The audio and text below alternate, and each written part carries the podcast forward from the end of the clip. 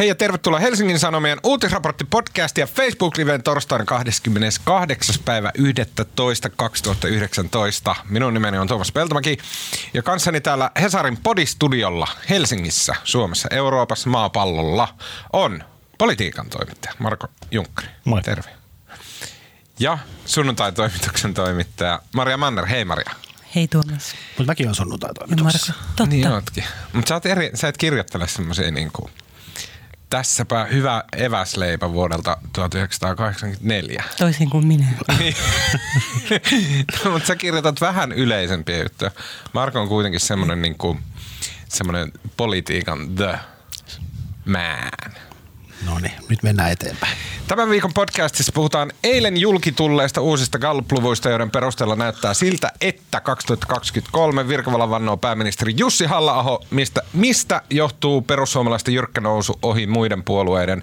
Onko kyseessä kuristuva maaseutu, hallituspuolueiden oma tumpelointi, maahanmuutto vai feministit näin askarruttaviin kysymyksiin MM-tason analyysiä politiikan kenties arvostetuimmalta asiantuntija-analyytikolta Marko Jukkarilta.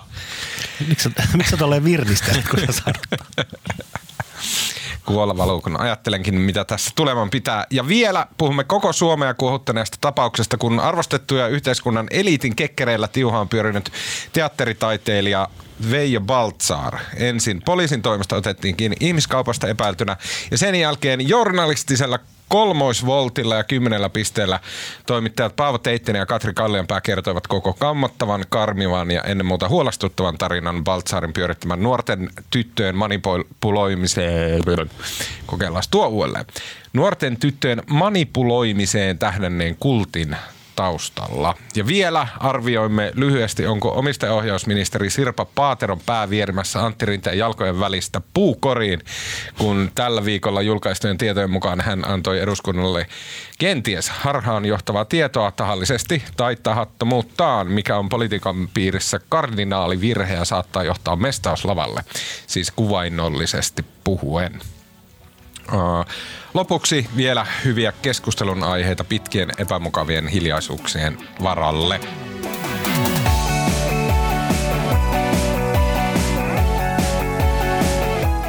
Okei, lyhyt ilmoitusasia, äärimmäisen lyhyt. Ensi keskiviikkona nähdään 4. päivä 12. kello 18-23 Helsingissä Korjaamolla. Uh, uutisraportti-podcastin pikkujouluissa. Teitä tulee sinne 150 ihmistä. Uh, kutsut on lähteneet niille, jotka sen uh, saivat. muutama peruutus on tullut. Tänään tuli vielä yksi. Eli ainakin kolmelle onnekkaalle lähtee vielä kutsu. Eli katselkaa vaan niitä sähköpostilaatikoitanne. Minulta tulee sähköpostia. Okei, uh, tällä hetkellä Perussuomalaisia äänestäisi jo 22,4 prosenttia suomalaisista, mikäli eduskuntavaalit järjestettäisiin nyt.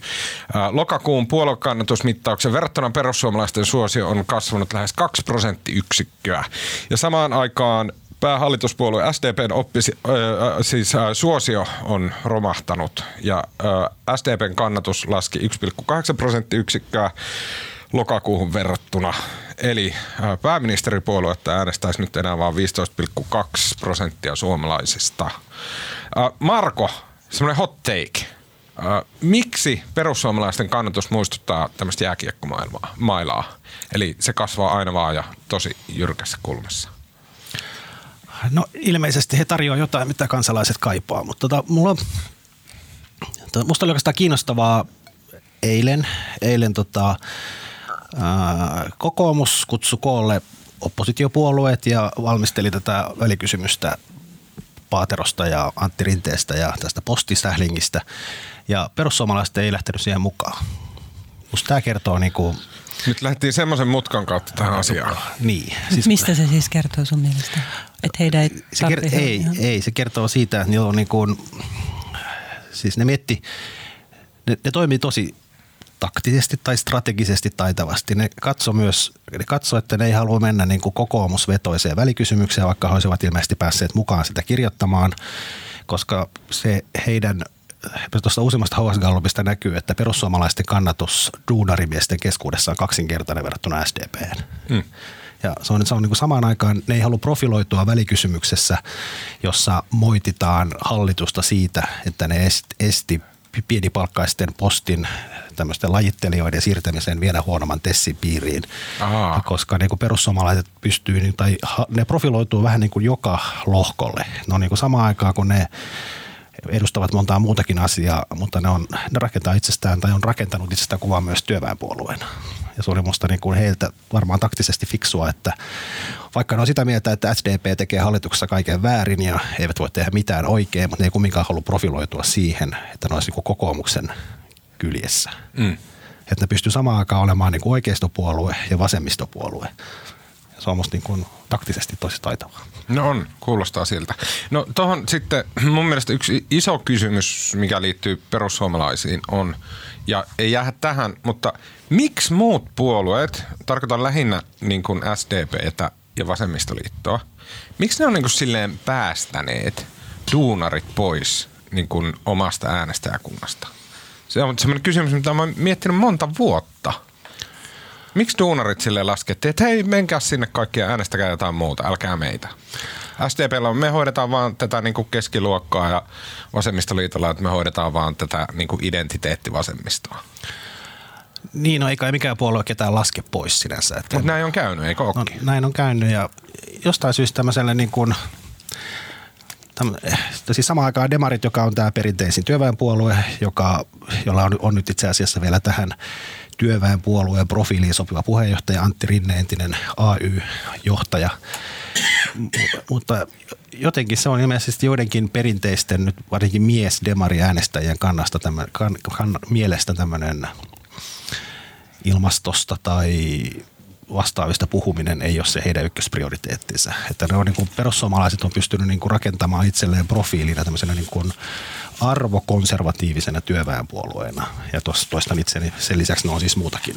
Mm. Että se on, ei niitä kukaan, ne on vaan pystyy vastaamaan tällä hetkellä kysyntään. Eduskuntatutkimuksen keskuksen johtaja Markku Sip- Jokisipilä, niin hän mun mielestä analysoi tässä niin kuin ihan Gallupista Gallup-tuloksista kertovassa jutussa aika hyvin. Hän sanoi, että perussuomalaiset on onnistunut profiloitumaan tietyissä aiheissa ikään kuin ainoana vaihtoehtona muille puolueille. Mun mielestä niin kuin ihan niin kuin fiilistasolla kuulosti just oikealta analyysiltä. Niin ja siis se, mitä Jussi halla on monen kertaan sanonut, ja tämä nyt on ihan fraasi, mä olen ennenkin puhuttu siitä, mutta onhan siis tämä arvopoliittinen jakauma, niin kuin vihreät on toinen pää ja perussuomalaiset on toinen pää. Ja siinä välissä näillä vanhoilla, vanhoilla isoilla perinteisillä puolueilla, ne ei oikein tiedä niin kuin miten ne olisi. Että ne ei pysty olemaan niin kuin vihreämpiä uskottavampia liberaalipuolueita ja ympäristöpuolueita kuin vihreät ja samaan aikaan ne ei pysty olemaan niin kuin persumpia kuin persut. Mm. Ne, vihreät ja perussuomalaiset tällä hetkellä hallitsee tätä poliittista debattia.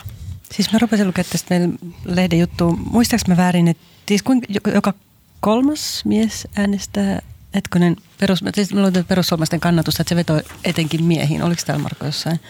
Mä en saattaa Määrin. olla. No mä kaivan sen kohta, se on, luvun. Se on Mutta- kyllä erittäin miesvetoista kyllä.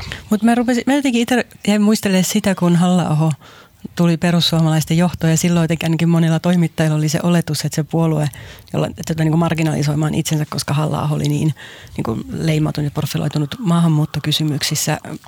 Ja sitten taas ne ei ehkä niin kuin riitä vetoamaan suuren kansanjoukkoihin, mutta sen sijaan hän on kyennyt niin kuin yhdistää siinä aika erilaisia ryhmiä, niin kuin siis eläkeläisiä, duunareita, yrittäjiä ilmeisesti paljon perussuomalaisten kannatuksessa. Ja mä mietin, että miten hän sen, tavallaan, niin miten hän sen tekee. Niin se yhdistyy. ja Perussuomalaisten kannatus on niin kuin jakautuu koko maahan. Sitten Samaan aikaan, jos keskustan kannatus on maalla, että tota, vihreiden ja kokoomuksen kannatus on suurissa kaupungeissa, niin, niin perussuomalaiset ne kerää kannatusta niin kuin koko maasta suhteellisen tasaisesti. Heidän kannattajakunnassaan on sekä niin kuin vähemmän koulutettuja että korkeasti koulutettuja. Ja niillä on semmoinen itse asiassa se, se kannattajaporukka on hyvin itse asiassa hetero- heterogeeninen nykyään, mm. tosi miesvaltainen. Mm. Ja onhan se demareiden kannatus, kannat, demarit elää tällä hetkellä täysin niin kuin naisten varassa. Niinkö? No ei täysin, mutta ne, demareiden naiskannat. Eläkeläisten. Niin, Eläkeläisten tämmöisten ja- sosiaalitätinaisten. Niin, no, se, se, on varmaan tämmöisen julkisella sektorilla työskentelevät naiset on se demareiden perusäänestäjä, sairaanhoitajat, opettajat. Niin mä jollain tapaa mit- niin kuin rinnastus tavallaan Yhdysvaltoihin ja siihen niin kuin Trumpin tai sanotaan, että republikaaneissa olevaan joukkoon, jossa on jo kauhean erilaisia ihmisiä, mutta se kaksipuoluejärjestelmässä tietysti niin se saattaa olla aika pieniä ne pienet yhteiset nimittäjät, mutta jollain tapaa se on niin tyytymättömyys vallan, valtaa pitäviin puolueihin ja vallanpitäjiin ikään kuin Niin, mutta kun tämä on selkeästi mm. myös niin kuin perussuomalaisten niin. se, niin kuin, se niin kuin, mikä heihin kanavoituu. Mulla on tuohon liittyen se kysymys, että jos on tämmöinen, että okei, että nyt että niin kuin on tyytyvättömyys niin kuin vallanpitäjiin, niin tarkoitetaanko sillä, että niin kuin vituttaa ne hallitustyypit, kun ne huseeraa siellä puvut päällä ja salkkujen kanssa? Vai tarkoitetaanko sillä, että on tyytymättömyys niin kuin omiin elinolosuhteisiin ja siihen, mitä niiden eteen tehdään? Kumpaa sillä tarkoitetaan? Tänään julkistettiin tämmöinen puoluebarometri, joka tulee kaksi kertaa vuodessa ja tota, siinä on sellainen julkinen osa ja salainen osa, mikä menee vaan puolueelle, mutta se julkinen osa tuli tänään julki ja sen mukaan niin, niin kansalaiset on tyytymättömiä sekä hallitukseen että oppositioon. Venä, Venäjä, on todella siistiä. Siis Venäjällä oli ennen vaaleissa sellainen vaihtoehto, että kaikkia vastaan. No niin. Mä ajattelin, että se voisi olla tavallaan hyvä vaihtoehto. Että, niin, no eikä persut tavallaan ole se vaihtoehto. niin ja sitten se on samainen, samainen, samainen puoluebarometri, en mä sitä kaivaa, tulee lonkalta, niin, niin siinä kysyttiin myös niin kuin hallituksen tärkeintä tehtävää. Ja työllisyys oli, se vaihteli vähän puolueiden kannattajakunnittain, mutta työllisyys, valtion talous oli siellä niin kuin ykkösenä ja vihreällä tietysti ilmasto, mutta niin kuin kaikkien kansalaisten keskuudessa ilmastonmuutoksen torjuminen oli vasta joku vitonen tai kutonen. Mm. Et se ei kumminkaan, vaikka sitä puhutaan paljon, se on lähes kaikkien puolueiden niin kuin ykkösprioriteetteja, mutta samaan aikaan iso osa kansalaisista on sitä mieltä, että, tota, että se ei ne ei halua tehdä mitään. Okei, okay. onko se noin vai sillä, että se ei ole tärkeä? Niin, no jompikumpi. No, mutta kun mun mielestä, siis mun mielestä ilmasto... Ja siinä perus, perussuomalaiset ennen vaaleja, nehän niin kuin todella taitavasti pystyi luomaan tämän illuusion tämmöisestä ilmastovouhotuksesta ja pystyi, niin kuin niillä oli kaksi kärkeä, maahanmuutto ja ilmasto vouhotuksen tai järkiperäinen lähestyminen tähän ja se vaan jotenkin upposi käsittämättömän mm. hyvin.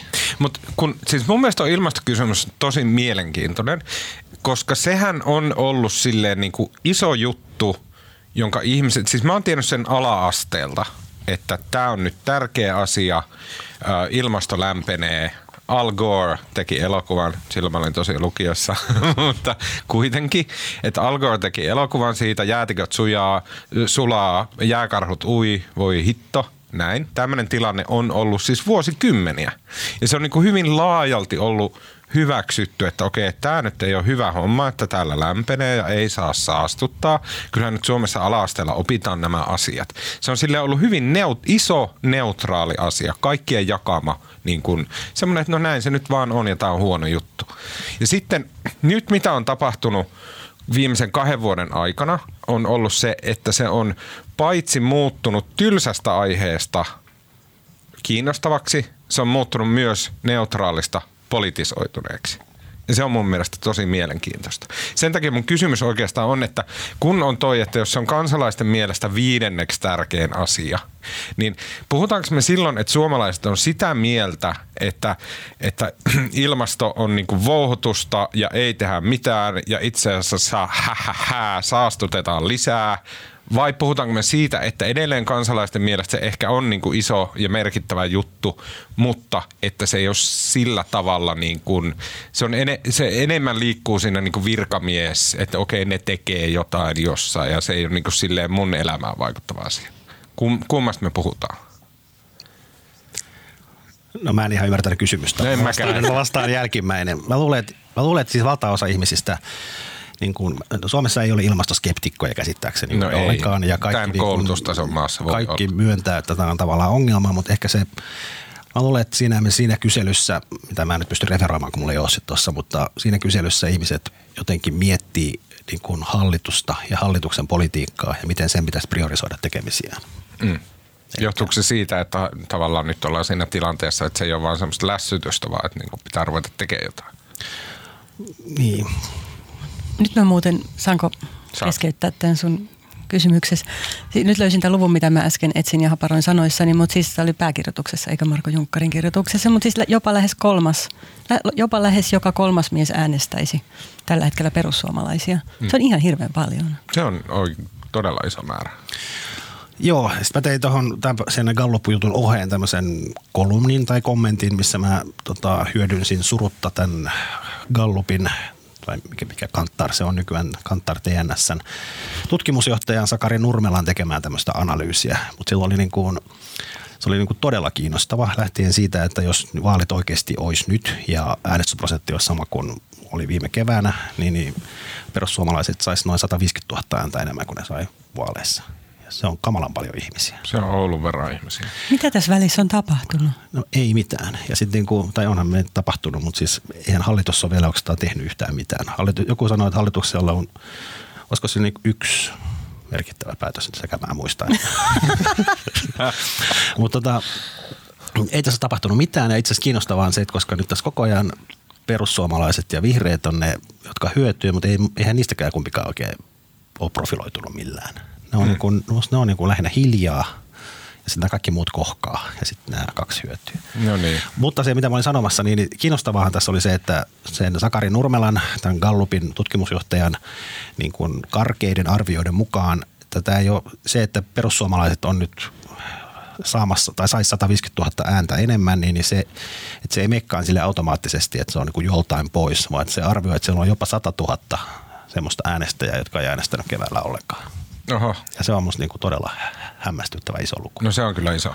Ja ne on jotain tämmöisiä, että kun ne kuulee, että autot ollaan Sanna Marin on viemässä autot pois heiltä, niin sitten niin kuin, että okei, no nyt pitää vääntäytyä. Mutta ja vääntäytyisikö ne kuitenkaan oikeasti, jos sataisi äänestyspäivänä? Niin ei, siis mikään niin, näin ei sano vaaleista Äänestäisin, mutta ei välttämättä. Niin. Ei, ja siinä on itse asiassa no, myös tämä Sakari Nurmela sanoi, että siis tämä reunahuomautus oli se, että nämä kyseiset ihmiset, jotka ei äänestänyt viimeksi eikä välttämättä ole äänestänyt kovin paljon aikaisemminkaan, niin ne on kaikkein epävarmimpia äänestäjiä ja sitten tavallaan niiden realisoituminen seuraavissa vaaleissa, että ne oikeasti menisivät sinne äänestyspaikalle on hyvin epävarmaa. Ja se on, ja se on halla ja perussuomalaiset aika monen homma pitää se porukka niin kuin saada ne myös äänestämään.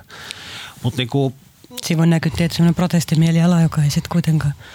Okay, mutta, anna, anna sanoa tähän väliin vielä, kun musta on niin kuin, Siis perussuomalaiset saisi olla viime keväänkin vaaleissa hyvin iso osa heitä äänestäneistä oli semmoisia, jotka ei äänestänyt taas neljä vuotta aikaisemmin. Ne on saanut, nyt, ne on saanut joka vaaleissa suuren määrän ihmisiä, joilla, joiden tapoihin ei kuulu äänestää, niin äänestämään. Ja se näkyy myös äänestysprosentissa, että Suomessa äänestysprosentti laski, vuodesta 1987 alaspäin ja sitten vuodesta 2011 sitä ensimmäisestä persujytkystä lähtien. Silloin se nousi ja sitten se on niin noussut. Että tavallaan perussuomalaiset on, jos nyt pidetään äänestämistä demokratian tämmöisenä olennaisena osana, niin kyllähän perussuomalaisten nousu on niin kuin lisännyt, kans, äänestys, nostanut äänestysprosenttia ja saanut kansalaiset innostumaan politiikasta. Niin. Okei, okay, mutta siis mun iso kysymys tässä on se, että perussuomalaiset on, ja siis mulla ei ole mitään lukuja tähän päässä, mutta mä tiedän mutulla, että niin. tämä on totta – Perussuomalaiset on ollut käytännössä aina protestipuolue. Ja se on ollut äh, niin kuin protestipuolue ja se on edelleen, se on protestipuolue numero yksi. Mutta että sen niin kuin alkuajan ja tämän hetken välillä on semmoinen niin kuin, niin kuin jääkiekkonousu.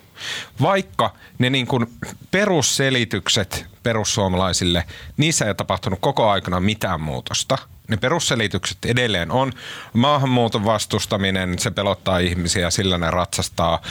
Ne on populisteja, ne puhuu niin kuin kansankielellä kansan asioista ja yksinkertaisesti ja tyhmemmekin ymmärtää ja sitten, että ne vastustaa tätä herrakerhoa ja eliittiä näin.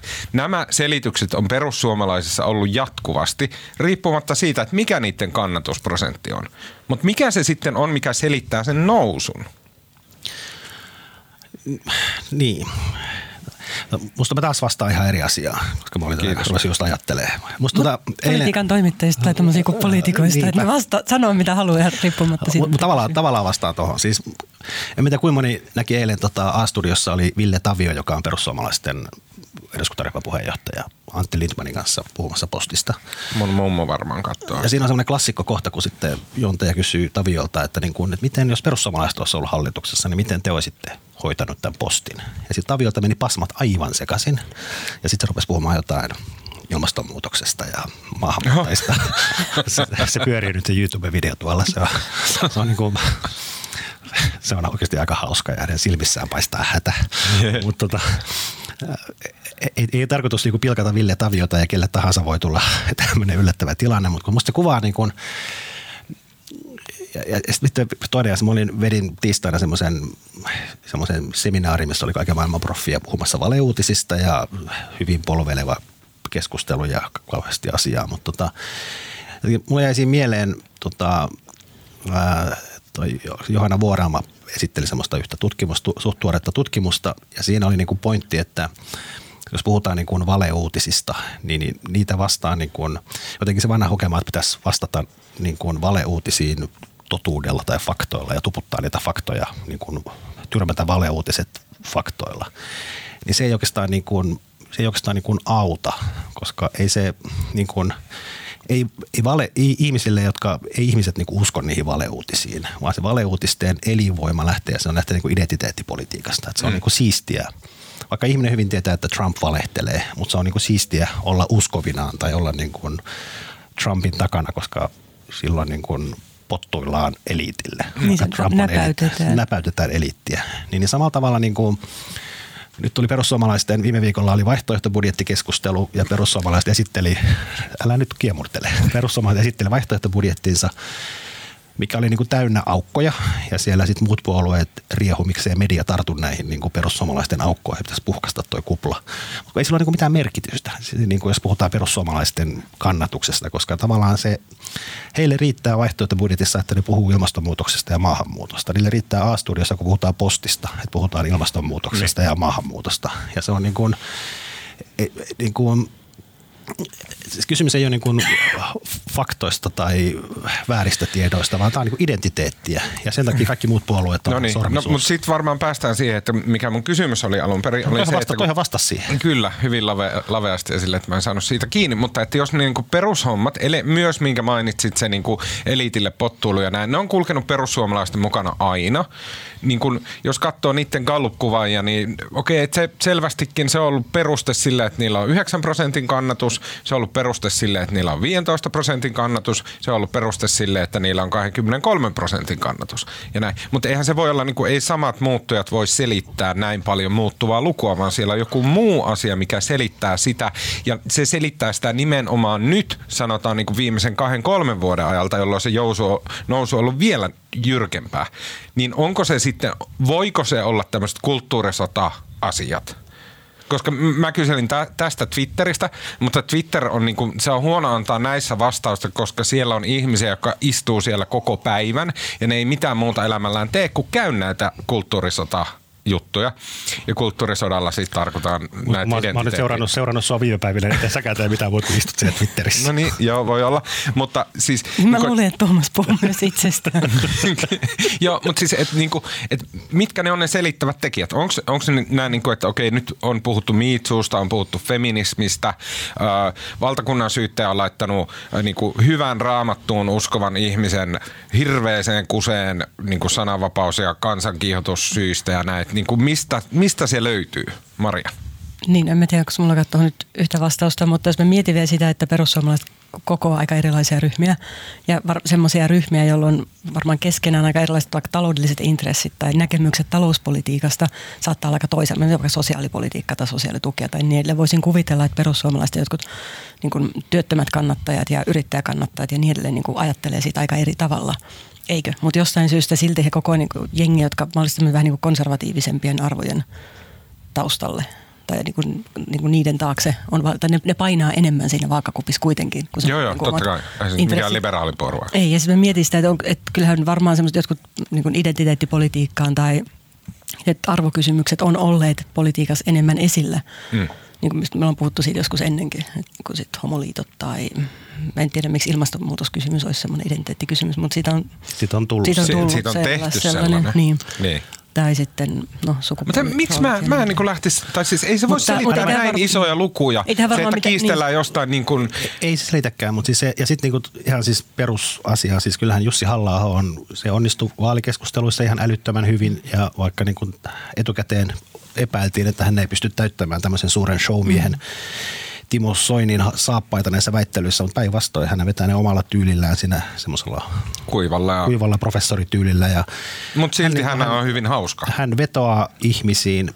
Ja sitten kun mä sit jos mä vielä jatkan sitä mun edellistä vastausta, niin sitten oikeastaan niin kun, jos, kyllähän käytännössä siis populistipuolue, näinhän tapahtuu aina, että se on kaikkea vastaan, sitten saa valtaa, tai ne saa ensin kannatusta ja sitten pääsee valtaan ja vallassa, kun pitää olla vastaus siihen posti, postikiistan ratkaisuun, niin sittenhän ne vaikeudet tulee. Ja sit tota, eikä me tiedä, halu, haluatko oikeasti suomalaiset 22,5 prosenttia perussuomalaisia päättämään maan asioista, ei välttämättä. Mm.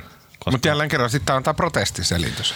Oh, mutta mä, mä luulen, että se on kumminkin niin kuin, se on aika hyvä selitys. Johanna Vuorelma, johon tässäkin jo aiemmin viitattiin, siis politiikan tutkija Tampereen yliopistosta, niin hän anal- analysoi näitä mun mielestä aika viisaasti näitä Gallup-lukuja sillä tavalla, että perussuomalaisten kannatuksen kasvussa on kyse myös kulttuurisiin argumentteihin vetoamisesta taloudellisen retoriikan sijaan.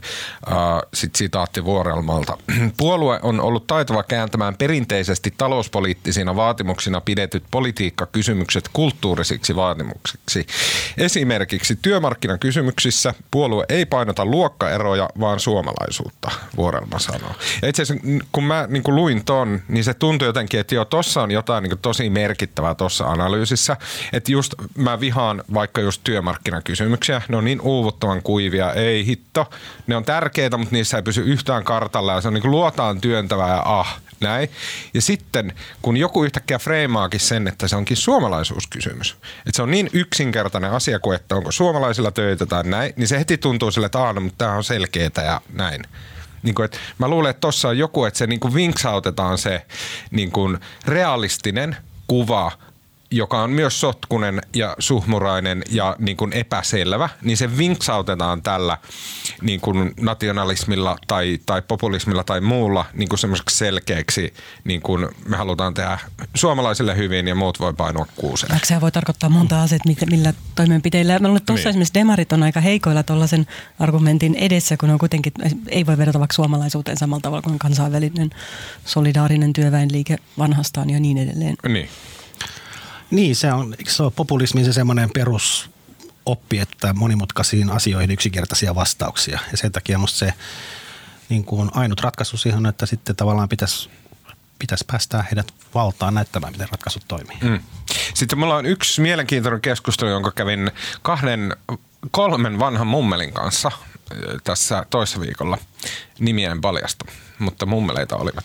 Tätä, kun puhuttiin siis perussuomalaisista ja sitten kun mulla tuli mieleen toi, että jos okei okay, kolmannes äänestäjistä on miehiä, niin me tässä keskustelussa käytiin... Ei, ei, siis kolmannes miehistä äänestää. Okei, okay, vielä niin kuin jyrkempi luku. Siis sillä tavalla, että niin kuin me puhuttiin silloin heidän kanssaan kuplista, mitä ei, minkä ulkopuolella on vaikea nähdä. Ja sitten puhuttiin siitä, että esimerkiksi tripla, ja nyt tulee tosi hatusta kaikki, mutta et mä luulen, että mä oon about oikeassa. Et tripla on niin kuin valmistunut tuohon sanotaan tähän Sanomatalon lähelle – tämmöinen upea, hulppea, mieletön kauppakeskus. Ja sitten kun mulle se on näyttäytynyt silleen, että okei, että on kiva, niin kuin kahden minuutin junan matkan päähän tulee tuommoinen niin moderni ää, kauppakeskus, täynnä kaikkia siistejä kauppoja. Onpa kiva, että tapahtuu ja sitten siellä voi mennä käymään ja näin. Mutta sitten on olemassa toinen tapa katsoa triplaa. Ja se on se, että se on rakentaneet ukrainalaiset ja georgialaiset työmiehet tänne niin kuin vedetään porukkaa aivan helvetisti sieltä. Ne tulee sinne, ne naputtelee tähän Helsingin keskustaan aivan hillittämän kokoisen kauppakeskuspalatsin ja sitten ne niin kuin, ottaa rahansa ja häipyy täältä. Ja sitten mä niin kuin uskoisin, että vaikka raksamiehillä on ehkä Etelä-Suomessa hyvä työtilanne, niin mä uskoisin, että on olemassa esimerkiksi aika monta muuraria ja kirvesmiestä Suomessa, jotka katsoo näitä jotain tripla-uutisia, että joo, että siellä ne ukrainalaiset nakuttelee menee näitä meidän kauppakeskuksia, isoja työmaata täällä Etelä-Suomessa. Ja se, sehän on heille semmoinen niin kuin eksistentiaalinen niin kuin uhka, että että täällä ne nyt vaan niin kuin, tänne haalitaan jotain niin kuin ihme Itä-Euroopasta jotain porukkaa tekee heidän duunit, että miten heidän käy. Niin voisiko niin kuin joku tällainen kuvio sitten, jota niin kuin tavallaan jostain täältä journalistikuplasta ei näe ollenkaan, niin voisiko se selittää sitä persojen nousua ja varsinkin miesten keskuudessa?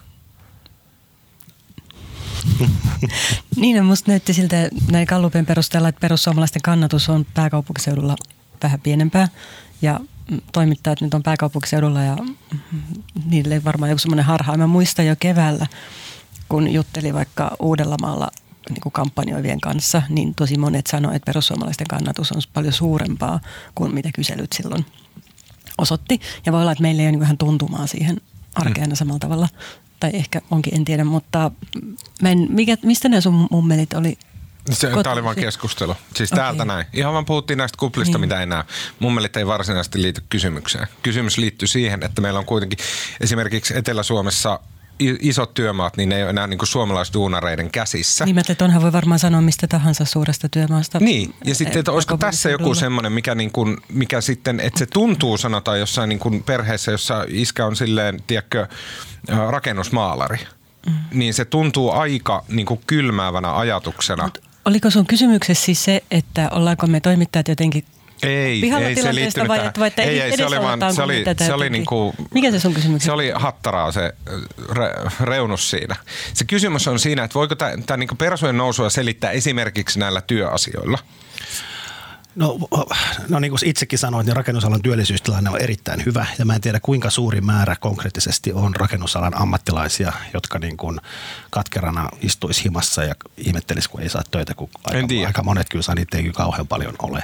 Et mä luulen, että tämä, mä en tiedä lähteekö se niin kuin ihan, se lähtee siis, en mitä lähteekö se näin konkreettisesti, kun sä esitit asian. Niin, no ei välttämättä. Mutta jotenkin mulla tuli mieleen, että siinä, että onko olemassa tämmöisiä niin kuin aloja, joissa nähdään niin kuin selkeitä uhkakuvia?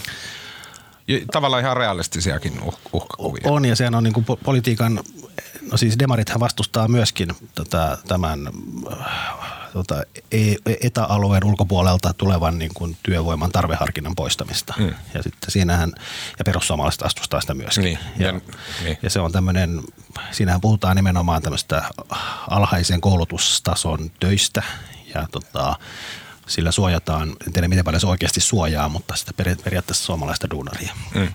Ja sitten se on taas mitä esimerkiksi kokoomus haluaa sen ehdottomasti pois ja vihreät haluaa sen pois. Ja. Mm. Okei, okay, mielenkiintoista. Uh, siinä oli varmaan kaikki kysymykset, mitä mulla oli. HS Gallupista ja perussuomalaista. Mennäänkö eteenpäin? Mennään. Vielä iloisempiin aiheisiin. Teatterineuvos Veija Baltzar haettiin poliisin hoiteisiin viime viikolla epäiltynä ihmiskaupasta ja saman viikon sunnuntaina toimittajat Paavo Teittinen ja Katri Kallionpää julkaisivat laajan ja äärimmäisen perusteellisen artikkelin, jossa kävi ilmi, että Baltzar oli käytännössä julkisin varoin ja erittäin näkyvällä ja korkean tason julkisella tuella pyörittänyt tällaista teatterikoulua, jossa oli hyvin häiritseviä suorastaan kulttimaisia piirteitä. Teittinen ja Kallenpää olivat tehneet selvitystä vuoden ajan, joten sen kaikkia löydöksiä on vaikea summata, mutta yritän.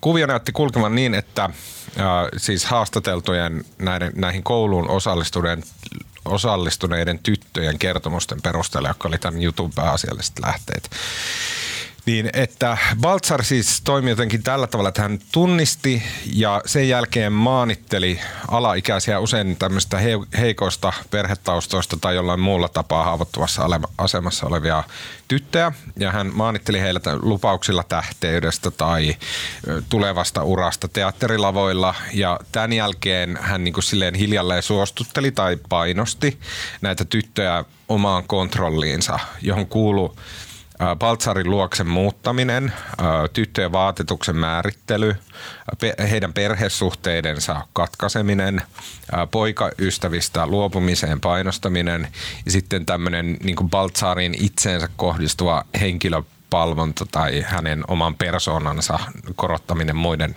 yläpuolelle. Ainakin osassa tapauksista, ainakin yhdessä hyvin jotenkin hirvittävässä ja koorin tuntuvassa kuvauksessa tässä Teittisen ja Kallionpään artikkelissa, niin vaikutti olevan myös siis selvää painostusta seksuaalisen kanssakäymiseen, epäsopivaa koskettelua ja sen sellaista, siis alaikäisiä tosin suoja-ikärajan ylittäneet tyttöjä kohtaan. Ja erillinen lisäkierre tässä tarinassa on Baltsarin suhde sdp suhde, joka vaikuttaa jotenkin sille nilviäismäisen läheiseltä, äh, vaikka toki jokainen demari riensi kiistämään edes tunteneensa koko miestä, paitsi SDP entinen puheenjohtaja Paavo Lipponen, joka on tuntenut Baltsarin armeijan ajoista asti, eikä suostu kommentoimaan asiaa medialle. Tota, tässä on monta rönsyä ja edetään niissä niin kuin mahdollisimman seikkaperäisesti. Mä kysyisin varmaan ensimmäisenä, että miten on mahdollista, että Suomessa tämmöinen kultinomainen toiminta, miten se voi men, jatkua näin pitkään ilman, että, että niin kuin kukaan siitä narauttaa? niin, no toi on varmaan se iso kysymys. Tuota, siis Baltzarhan on tuomittu aikoinaan virkavelvollisuuden rikkomisesta, joka liittyy nuorten naisten houkuttelun hotellihuoneeseen, kun hän oli teatterikorkeakoulussa ja myöhemmin muistaakseni petoksen yrityksestä. Ja niin edelleen. Öö, sitten miten, miten pitkään, ja nyt ehkä tähän alkuun sanoisin, että tässä tavalla pitää erottaa se, että on meneillään rikosprosessi, jossa häntä, hän on vangittuna epäil, todennäköisin syyn epäiltynä törkeästä ihmiskaupasta – ja sen rikosnimikkeen tulee sitten aikanaan oikeus ratkaisemaan tai se ratkaistaan siinä rikosprosessissa. Mm, ja syyllisyyden. Syyllisyyden. Me ei voida tavallaan niin kuin tietää, että miten pitkään semmoinen niin kuin ihmiskaupan kaltainen toiminta on jatkunut tai onko se täyttänyt sen kriteerit tai niin edelleen. Mutta siinä toiminnassa on kyllä sellaisia niin kuin moraalisesti ja eettisesti tosi huolestuttavia ja arveluttavia piirteitä ollut ilmeisen pitkään, joihin niin kuin kenen tahansa olisi pitänyt puuttua. Että esimerkiksi se, tai kenen tahansa, joka on ollut sitä niin kuin aikuinen ja tietoinen siitä sellaisessa asemassa, että esimerkiksi HUMAK, eli ammattikorkea, ammattikorkeakoulu teki tämän raportin vuonna 2011, mm. ja se, jossa siihen niin Baltsarin toimintaan suhtauduttiin hyvin kriittisesti. Siinä ei kuvailla sen... Mikä on vähän niin aika mieto ilmaus, kyllähän se oli niin aika brutaali se oli. raportti. Ja siis pel- mä ajattelen itse, kun mä luin sitä raporttia, että et, et, niin riippumatta siitä, mitä ne tutkijatkin sanoivat, niin ne Baltsarin omat lausunnot oli niin käsittämättömiä siinä, se miten hän niin kuin jotenkin omaa auktoriteettiasemansa alleviivaa ja semmoista niin aika mielivaltaista vallankäyttöä. Mutta siis siinä raportissahan ei tavallaan, niin siinä ei kuvailla sen kaltaista toimintaa, että, välttämättä, niin kuin lukija olisi välttämättä pitänyt niin kuin älytä eräitä epäillä ihmiskauppaa. Siinä kuvaillaan musta niin kuin tosi kyseenalaisia opetusmenetelmiä kyllä, mm. mutta se ei ehkä ole semmoinen, että mä ajattelisin, että niiden olisi pitänyt niin kuin opetusministeriössä älytä niin kuin tehdä rikosilmoitus vaikka poliisille mm. tai jotain vastaavaa. Mutta on aika älytöntä, että sitten niin kuin rahoituspuolella on jotenkin vedetty johtopäätöksiä sitä, että on sen kaltaista toimintaa, että tähän tota, ei puututa. Mä ajattelen, jos mä Selvennykseksi vielä, niin. ihmiskaupalla siis tarkoitetaan tässä yhteydessä sitä, että niin kuin henkilö jollain tavalla niin vedetään. Sillä ei tarkoiteta sitä, että ihmistä niin myydään Ostetaan jonnekin. My, niin no, mehän ei tavallaan tiedetä, mitä kaikkea poliisi tietää ja mistä kaikesta, niin kuin, mistä, mihin kaikkeen se niin esitutkinta Mutta tarkoittaa, että se ei välttämättä tarkoita niin, se sitä, että ei siis myydään. edellytä sitä, että ihmisiä niin ostetaan ja myydään, vaan se riittää, että tavallaan etenkin kun se alaikäisestä jollain tapaa niin otetaan kontrolliin mm. ja hallintaansa ja voi olla, että niin, en, en sit halua tätä nyt kommentoida tarkemmin, kun me ei tiedä sitä rikosprosessia. Jatka Maria vielä väliin tarkennuksena tai mm. siis siis tämä Humakin tekemä raportti, niin sen oli tehnyt opetus- ja kulttuuriministeriön se opetuspuoli, eikö niin, mm. niin, tiedepuoli. Ja ne tavallaan se vastasi heidän esittäviinsä kysymyksiin, mutta sitten tässä nyt sen jälkeen sitten Jukka Gustafsson ja Paavo Arhimäki silloiset ministerit, niin, niin ne on sitten sanonut, että ne ei, ne ei ikinä tiennyt tästä. Ja sitä mm. nyt on ei ole mitään näyttää, että ne olisi tiennyt, mutta mm. se tieto ei siis kulkenut yhden ministeriön kahden puoliskon mm. välillä. Ja onhan se ihan käsittämätöntä. Mm. Ja sitten taas kulttuuripuoli jatkoi hänen tukemistaan. Se raportti oli siis, sen tarkoitus oli vastata ö, opetusministeriölle siihen kysymykseen, että kun on tämmöinen Veija Baltzar, joka on kaikkien ylistämä teatteriguru, niin että onko hänen kehittämässään tämmöisessä teatteriopetusmetodissa, niin onko se semmoinen, jota voidaan käyttää korkeakoulutuksessa. Se oli tämän Humakin raportin se kysymys. Mm. Ja sitten kun he teki sen raportin, niin vastaus oli selkeä ei, ja perusteet oli silleen aika kylmäävät, että tämä on, niin kuin, tää on tämmöistä, niin kuin, no en muista tarkkaan mitä siinä sanottiin siinä raportissa, mutta sanottiin, mm. niin kuin, että tähän liittyy... hyvin riskialttiina Kyllä, sitä koska kyse on niin kuin alaikäisten ja nuorten ihmisten niin kuin, mm.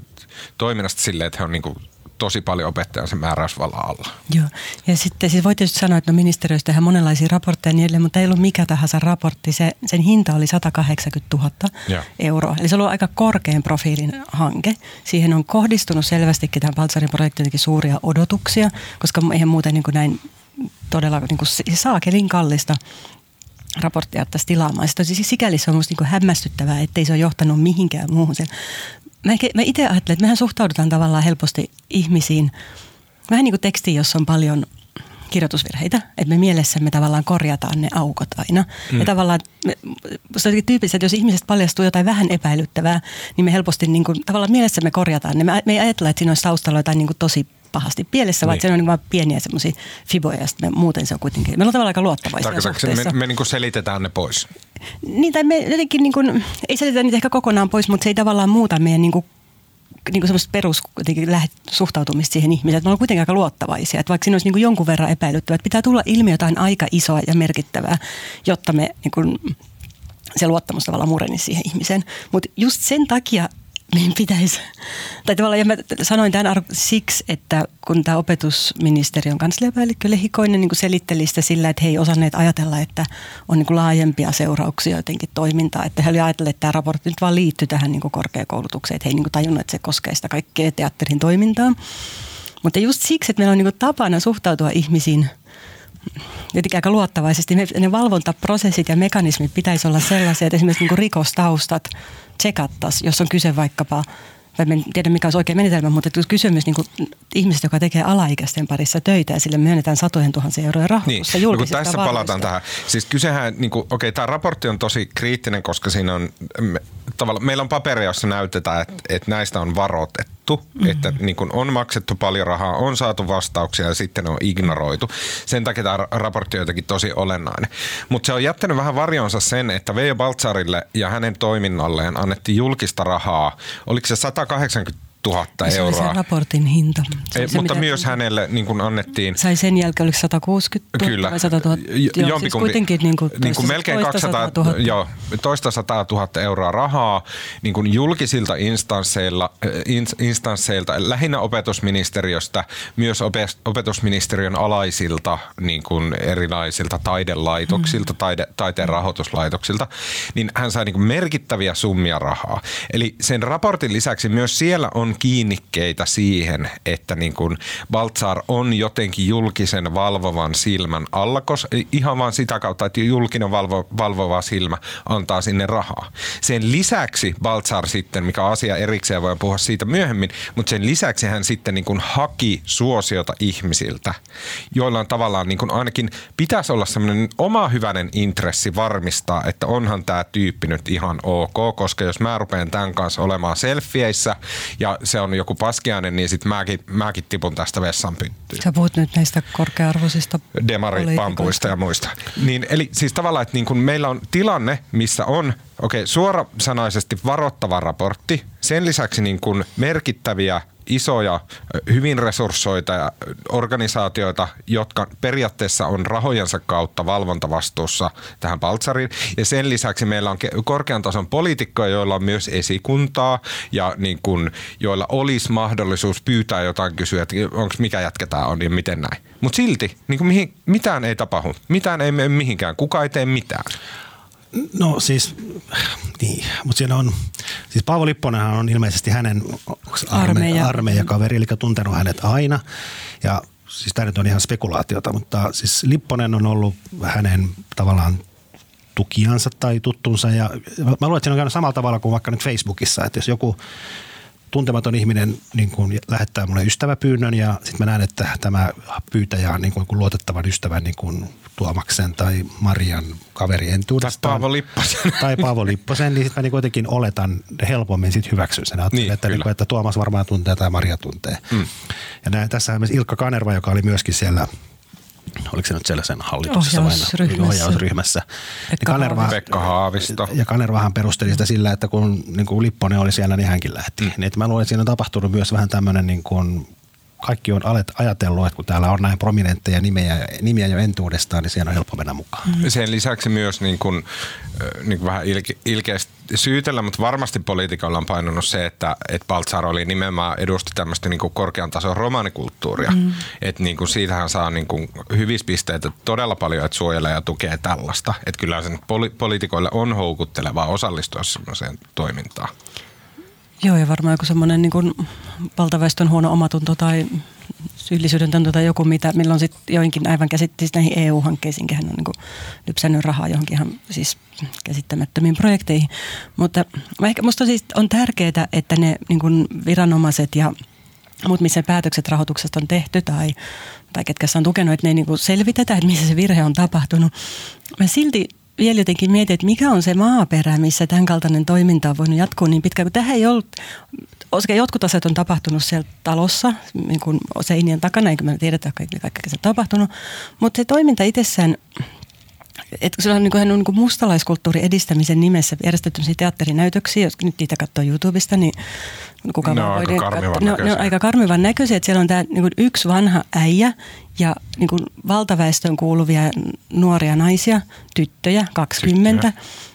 Ja niin kuin, siinä on joku semmoinen niin ehkä semmoinen sukupuolittuneeseen vallankäyttöön liittyvät asenteet. Et minkä takia tästä ei se niin nähty mitään sellaista hälyttävää tai arveluttavaa, tai kellot soinut, että Ilkka Kanervakin oli niinku kehunut tätä esitystä. Mitä hän tässä nyt sitten Myöhemmin veti selitteli, että no niin, että... Okei, mutta sitten tuossa on pakko antaa niinku, pakko niinku antaa vähän liekaa poliitikoille, että niinku on täysin mahdotonta sun lampsia johonkin romaanikulttuurin teatteri ensi-iltaan – ja sen jälkeen tulla ulos sieltä ja antaa lausunto, että olipa hirveätä, kun toi romani ukkeli tuossa heilunoitteen suomalaisten nuorien tyttöjen kanssa. Ei mm. poliitikko ainakaan olisi voinut tehdä semmoista, se olisi hirtetty. Joo, en, niin en, pahnan rasistina. Okei, okay, yksittäisille lausunnoille voi jälkikäteen niin irvailla tai voi kyseenalaistaa, mutta jotenkin noin yleisemmin, että kun tämä ihminen on kuitenkin tuomittu aikoinaan siitä, että hän on yrittänyt käyttää asemansa väärin. Joo. Ja niin kuin on kaikkien nähtävillä ja on tiedossa, että hän houkuttelee nimenomaan nuoria tyttöjä tähän teatteriin. Niin jotenkin se asetelma ja samaan aikaan tämä kriittinen raportti tehty ministeriössä, jossa niin kuin kuvataan siihen sen itse kehittelemään niin, kuin niin sanottu pedagogiikkaan niin kuin liittyviä riskejä, niin kuitenkaan tämä ei ole niin jotenkin tarpeeksi hälyttänyt mm. kelloja, että, että siihen olisi niin kuin oikeasti niin kuin rahoitus katkaistu tai puhuttu. Niin. Ja myöskään, e- eikö niihin rahoituksiin liity mitään arviointia? Että niin mikäs tyyppi tämä on, minne pistetään sata tonnia. Että soitetaan pari puhelua. Mm-hmm. Näin. Sen lisäksi tässä on vielä erillinen säijä on siitä, että ö, Tarja Halonen oli myöntänyt hänelle tämän kunniatittelin, joka on siis neuvos. Ja tota, ö, eikö siihen liity mitään arviointia, että mikä tämä tyyppi on? No joo, siis Paavohan kuvasi sitä eilen jatkojutussa. Musta Hyvin, siis siinä on Halonen nimitti, tai myöti se arvonimen kyllä, mutta se tapahtuu arvonimi lautakunnan vai toimikunnan ehdotuksesta – ja periaatteessa siinä prosessissa siis pyydetään poliisilta lausunto, että poliisi ei niin vastusta sitä. Ja siinä ajatus kai olisi se, että poliisi ilmoittaisi, että onko siellä rikostuomioita vai ei, mutta ilmeisesti lausunto on vähän niin kuin epätasaisia. Ne vaihtelee. Ne välillä, vaihtelee. välillä poliisi kertoo ja välillä se vaan näyttää niin. vihreätä valoa. Ja sitten ilmeisesti arvoniemi lautakunnan jäsenet niin sanoivat, että he eivät ole tietoisia siitä, että hänellä on ollut näitä rikostuomioita. Ja missä kohtaa se virhe nyt sitten on tapahtunut, niin en tiedä. Mutta jotenkin mä niin edelleenkin mietin sitä, että mitkä olisi sellaisia mekanismeja siihen vaikka niin kuin rahoituksen myöntämisen suhteen. Ensinnäkin nyt mm. hän on hakenut niin kuin jokaiselta eri luukulta rahaa, ties mihin projekteihin ja ilmeisesti ei ole mitään niin kuin keskitettyä järjestelmää, että viranomaiset voisi katsoa, että mihin kaikkeen se on saanut rahaa, mikä on niin kuin sekin jotenkin vähän outoa, että ei ole mitään niin kuin yhtä rekisteriä. Mutta millä tavalla näitä niin eettisiä kysymyksiä voitaisiin tuoda niin rahoittajat voisi pysyä kartalla siitä, että jos yhdessä opetusministeriössä on tehty hyvin kriittinen raportti ja hän menee saman ministeriön toiselle luukulle mm. tai toiseen osastoon. Niin siellä ei sitten kuulla. Niin siellä niin. ei kuulla siitä. Niin. Se on, on se jotenkin Eli mä ymmärrän, että ei haluta tehdä tämmöistä apurahojen hakemista myöskään liian raskaaksi, koska kyse se niin halvaannuttaisi varmaankin järjestötoiminnan. Mutta et jotain mekanismia silloin, kun ollaan tekemisissä alaikäisten kanssa, niin siinä – pitäisi niin, olla. Niin, ehkä niin joku tämmöinen pykälä sinne. Mutta siis kyllähän se tuntuu, että se on pakko olla siinä niin kuin rahoitus, rahoittavalla taholla oltava se niin kuin joku oikea, että se on se pik, pikkunen porras tai se, joka käyttää sen valvovan silmän sille, että onko kaikki ok, koska niin kuin mistä, mis, mihin, miten muuten sen hoitaisi. Mm. Mä tietysti sitä mä mietin jälkikäteen, me on niin helppo päivitellä tätä, että miksi kukaan ei nähnyt ja kaikkihan on tiennyt tai kaikkien olisi pitänyt tietää tai niin edelleen. Mutta sitä esimerkiksi musta sekin, että sitä Hesarin juttua valmisteltiin niin kauhean pitkään, niin tietysti osoittaa sen, että että Valtsar oli varmaan aika taitava myös siinä, että niin kuin sen niin kuin laillisen ja laittoman rajalla liikkuessa, mm. että se toiminta saattoi olla arveluttavaa, mutta sitten haluatko olla niin se, joka vaan tavallaan esittää moraalista paheksuntaa? Tavallaan, että jos siinä ei mitään selkeästi niin kuin niin. osoitettavissa niin. laitonta, niin. niin se voi tietysti niin kuin vaikea siihen ulkopuolelta sillä tavalla puuttua. Se, että lähteekö tukemaan, niin on tietysti... Oli ja sehän oli mun mielestä sen sunnuntai-jutun se ansio, koska siis se on, se on helpompi tehdä tutkivaa journalismia jostain niin kuin selkeästä yksittäisestä rikoksesta tai jostain tapahtumasta. Tuossa pystyttiin kuvaamaan tämmöistä niin kuin, kuin manipulointi, niin miten sä niin kuin pystyt sen niin, niin saamaan näyttöä siihen, mitä ne niin. pystyt todentamaan, mutta jutussa on niin kuin tosi taitavasti, mikä näkyy, että se oli tehty niin pitkään, pystyttiin mm. niin kuin tavallaan luomaan ja selittämään, mistä on. Ja avainasemassa tässä oli, että tämä yksi näistä tytöistä, niin hän oli sitten tämmöisessä tilanteessa, mistä tämä Baltzar oli äh, pyytänyt häntä tulemaan omaan makuuhuoneeseensa, niin tota, ei kun ei se ollut tämä tilanne. Oh, korjatkaa, jos mä muistan. Jo, jossain tilanteessa, oliko se makuuhuoneessa vai autossa, ää, niin tämä tyttö oli nauhoittanut heidän keskustelun. Joo, yksi keskustelu oli nauhoitettu. Mä en ja. tiedä, oliko se, joo siis se oli tärkeä varmaan todisteena, koska niin. yleensähän nämä todisteet on, niinku, tai se on niinku sana sanaa vastaan. Niin, että se ja ne on hankalia. Sitä, niinku kuvaa, mutta mä luulen, että se, ei iso, se jutun niinku painoarvo kuitenkin tuli siitä, että siinä oli haasteltu niin laajasti niin oli, ihmisiä, kyllä. jotka, ja sitä kautta muodostui se kuva semmoisesta manipulaatiosta, jota yleensä, niin kuin Marko sanoi, niin tosi vaikea mm. todentaa. Et, mulla jotenkin, mä itse jään miettimään näitä niin kuin, esimerkiksi Ruotsin tätä kulttuuriprofiilia, joka siellä jäi kiinni. Siis mm. tämmöinen kulttuurivaikuttaja, joka tuomitsi siis Ero Baltsarin. Ruotsin siinä, akatemian jäsen. Joo, mm. joka tota, erosi siis Baltsarin siinä, että hänet hän tuomittiin raiskauksesta tässä Baltzari ei ole vielä toistaiseksi tuomittu mm. näistä asioista. Ja Baltzar muuten itse kiistää kaiken. Joo. Ja lähtökohtaisesti tietysti meillä on syyttömyys olettama näihin mm. niin kuin rikosprosessiasioihin. Mutta, tota, mutta siinäkin tapauksessa tavallaan ne niin kuin huhut ja väitteet siitä miehestä oli liikkuneet tosi pitkään, niin. 20 vuotta käytännössä. Ja hänellä oli silti yhteiskunnallisesti tosi vaikutusvaltaisia merkittäviä tukijoita. Ja toisaalta niin kuin, ainakin, tai on niin kuin vaimonsa kanssa tämmöinen joku kulttuurifoorumi. Ja hän oli uhkailut ihmisiä eri tavoin tavalla, että jos et noudata mun sääntöjä tai muuta, niin hän voi vaikuttaa rahoituspäätöksiin. Mm.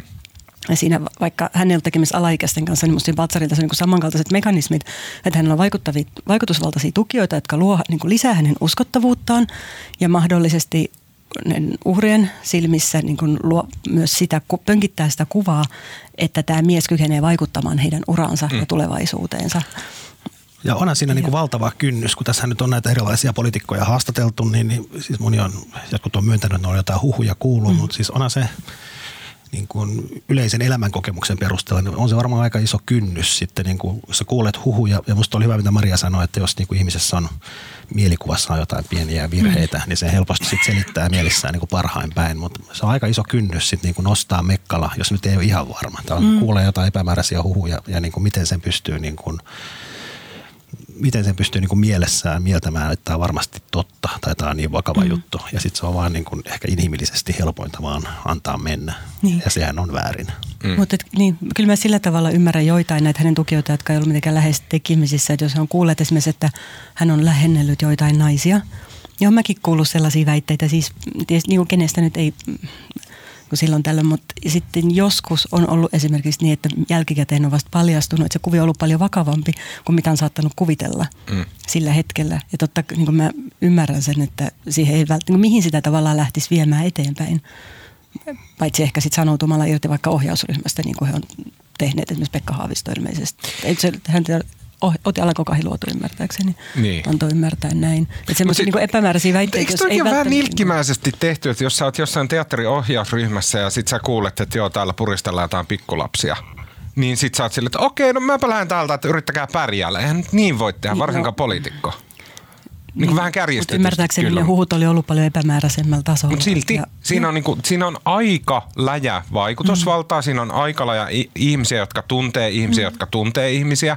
Et sieltä jos joku Pekka Haavisto silleen kuiskaisi johonkin, että hei, sanoppa sille poliisipäällikölle, että vähän tsekkaile, että mikä meno niin sitten, okei okay, tämä kuulostaa tosi Itä-Euroopalta, mutta kuitenkin, että siis, niin et siinä on vaikutusvaltaa ja sillä tavalla, että niin kuin, kyllähän sekin on sitten vakuuttanut esimerkiksi näitä tyttöjä, että okei, okay, että no siellä on Pekka Haavistot ja muut siellä ohjausryhmässä, että tämä on, tämä on niin kuin, tiedätkö, tämä on muumimaailmasta seuraava tämä teatteri, Siis kyllähän ne nyt tarjoaa sitä niin kuin uskottavuutta mm, myös kai. niille tytöille. Totta kai. Että täällä on nämä niin kuin maskottin allakarhut keräämässä hyvää mieltä.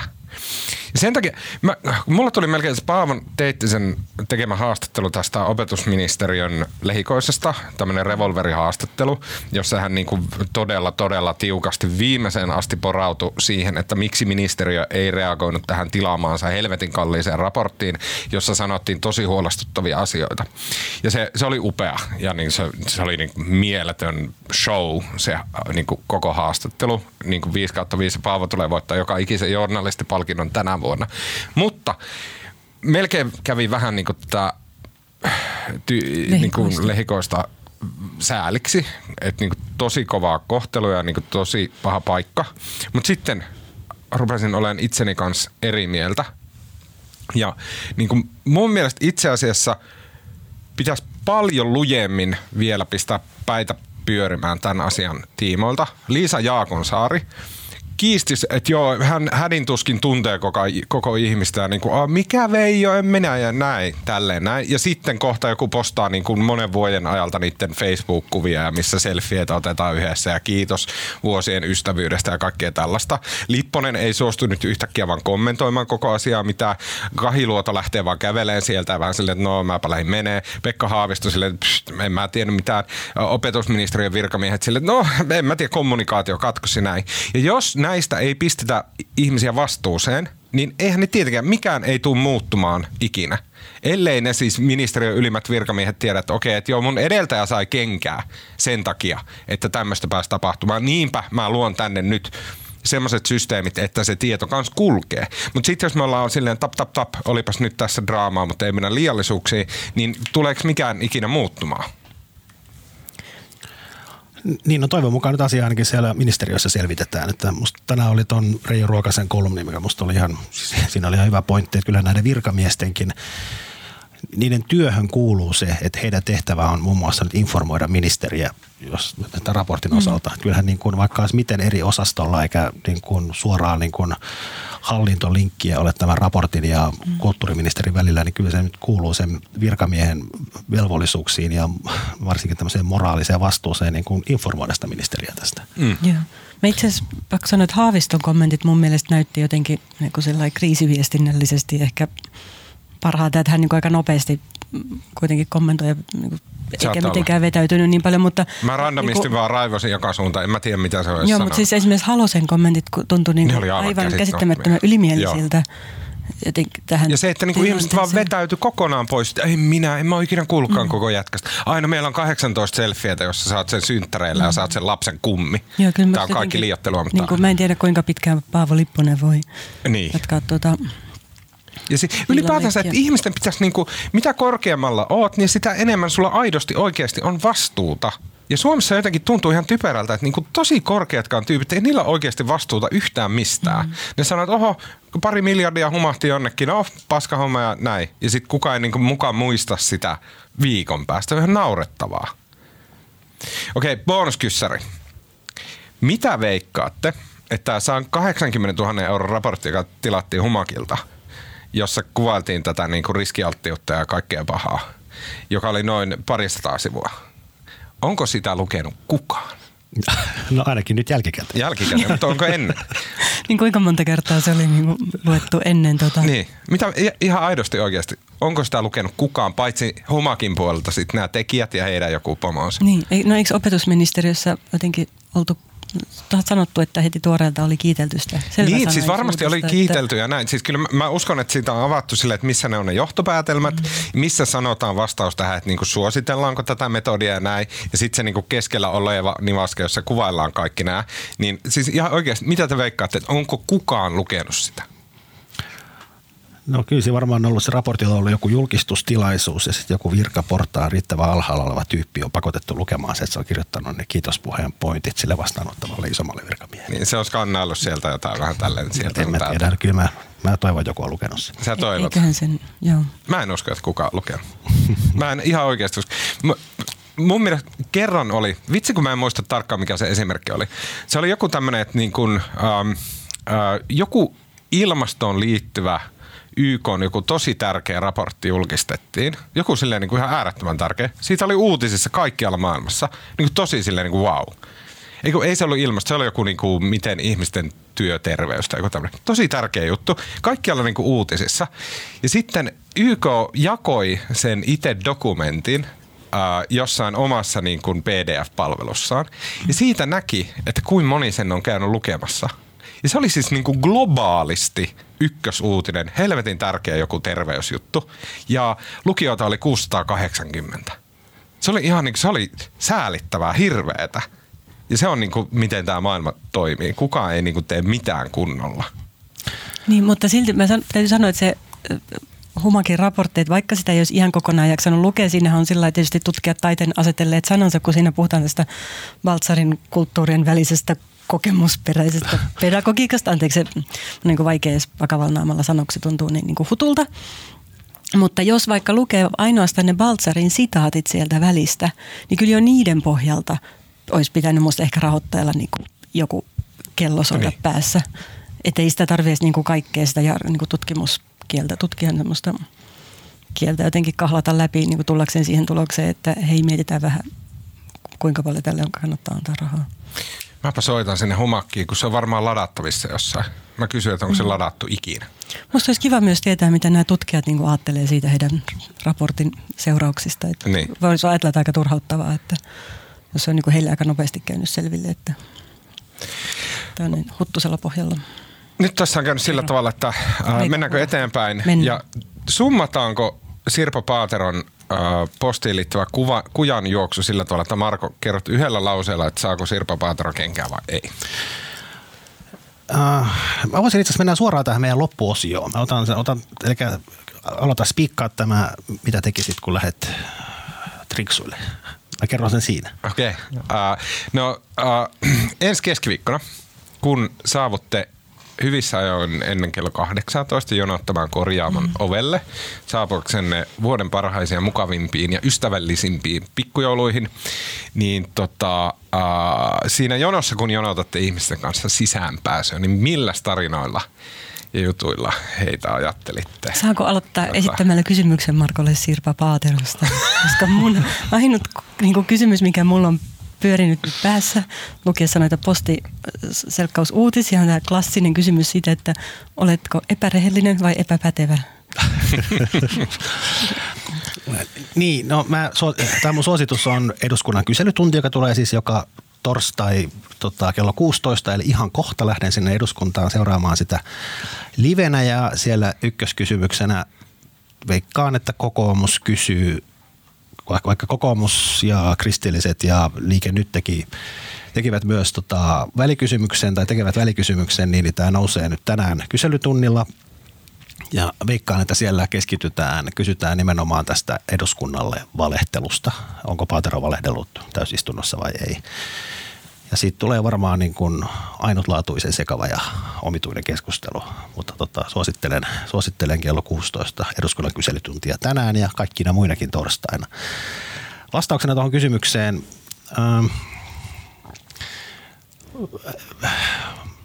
No, no, vastaan ensin Tuomaksen kysymykseen. Mä veikkaan, en tiedä miten Paaterolle käy. Todennäköisesti, jos hän nyt selviää tästä viikonloppuun ja viikonlopun yli ensi keskiviikkoon asti ehkä – ilman, että paljastuu mitään niin kuin uutta. Nyt siis jotenkin nämä kohut menee aina samalla tavalla. Nyt se on tavallaan siinä pisteessä, että jos tulee vielä joku uusi paljastus, missä hän on antanut väärää tietoa tai valehdellut tai jotain muuta, niin siitä joutuu varmaankin lähtemään.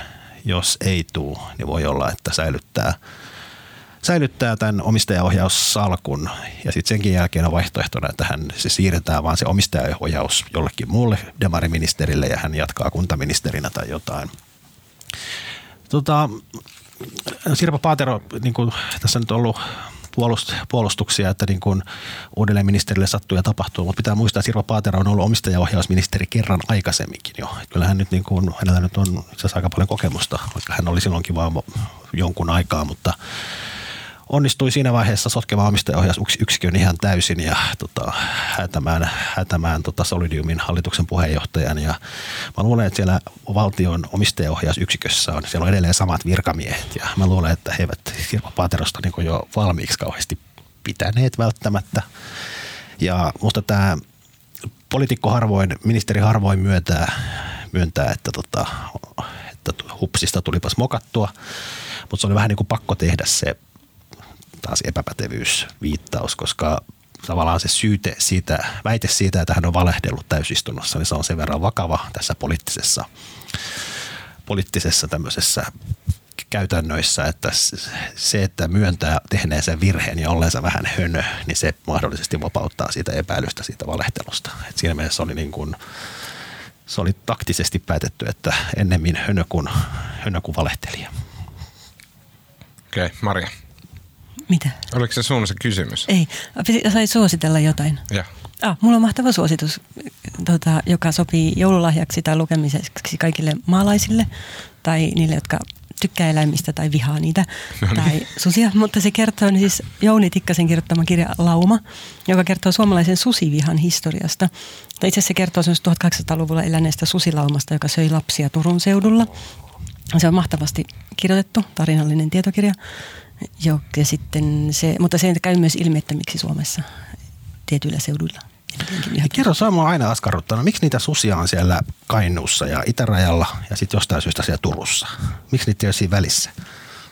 Ne on tapettu siitä välistä. Mutta miksi ne siellä Turussa on? Se on, mä katsoin, tiesittekö, että on semmoinen livenä seurattava tota, pantasusien päivittävä kartta. Joo. Se on yllättävän mielenkiintoinen. Mm-hmm. Siinä on, että niinku, mihin laumaa susi kuuluu ja mikä sen nimi on ja missä se on nähty ja näin ja missä se menee nyt ja tälleen. Tota, Um, mikä sun kysymys oli? Miksi niitä ei ole Mutta on niitä siis siellä se on välissä. Mun... On, on, mutta siis se, se on semmoinen... On siellä... Mutta on niitä siellä välissä. Se on semmoinen lauma, mikä on mennyt sinne ja asettunut ja siis, sinne asuun. Kato, nyt niitä on niin paljon niitä susia. Mun sukulaiset just maalta sieltä Keski-Suomesta sanoi, että illalla kun tulee saunasta, niin sudet ulvoo eikä lapsia voi päästää Okei, okay, Lopuajan merkkejä. Tota, mä haluaisin suositella kilpailevaa julkaisua. Nimittäin Long Playt. Tota, Longplay on tämmöinen pitkiin journalistisiin teksteihin eh, erikoistunut suomalainen julkaisu. Ja tota, eh, he tekee aika paljon tutkivaa journalismia ja tota, julkaisee esseitä ja kaikkea tällaista ja näin. Mutta mulla on erityinen syy, miksi mä suosittelen heitä. Nimittäin mä sain vasta tietää, että he, äh, heidän kaikki juttunsa ovat kuunneltavissa äh, äänikirjamuotona. Eli kun kukaan ei jaksa lukea semmoisia elkkarin pitkiä jotain esseitä siitä, että miten vaikeaa on ollut lapsena liikuntatunnilla, tai mitä muuta nyt siellä voi ollakaan, niin uh, Longplayn, jos maksaa sen kuukausimaksun tai mikä nyt sattuu olemaan, onko niillä vuositilausta jotain tälleen, niin siinä saa ne jutut uh, MP3-muodossa – siis ihan käsittääkseni ammattilaisen lukemina, mikä on aika mahtavaa. Ja sitten jos innostuu ja haluaa kuunnella vaikka joulunpyhillä long, Longplayn hyviä juttuja, niin sitten tonne tota Bound-appiin pystyy laittamaan MP3 suoraan ja se on niinku todella hyvä käyttöjärjestelmä siihen. Eli Mä suosittelen, että annatte Longplaylle rahaa, ryhdytte tilaajiksi. Saman tien lataatte kaikki niiden jutut MP3 ja pistätte ne Bound-appiin äh, omassa kännykässänne. Niin, niin tota, sillä varmasti saa jouluna ajan kulmaa. Hyvä. Siinä kaikki tältä erää. Kiitos Marko Junkkari. Yes. Kiitos Mari Manner. Kiitos. Minun nimeni on Tuomas Peltomäki. Äänen, kuvan, video ja kaiken meille tekee tällä viikolla Janne Elkki. Kiitos Jannelle. Ja me nähdään kaikkia itse asiassa keskiviikkona. Eli pikkujouluissa. Tervetuloa pikkujouluihin, ketkä kynnelle kykenee. Ja sitten siitä on siis live ja sitten podcast-nautus ja kaikki muu. Te muut, jotka ette päässeet paikalle, niin voitte kuunnella sen. No niin, kuullaan ensi viikon keskiviikkona pikkujoulussa.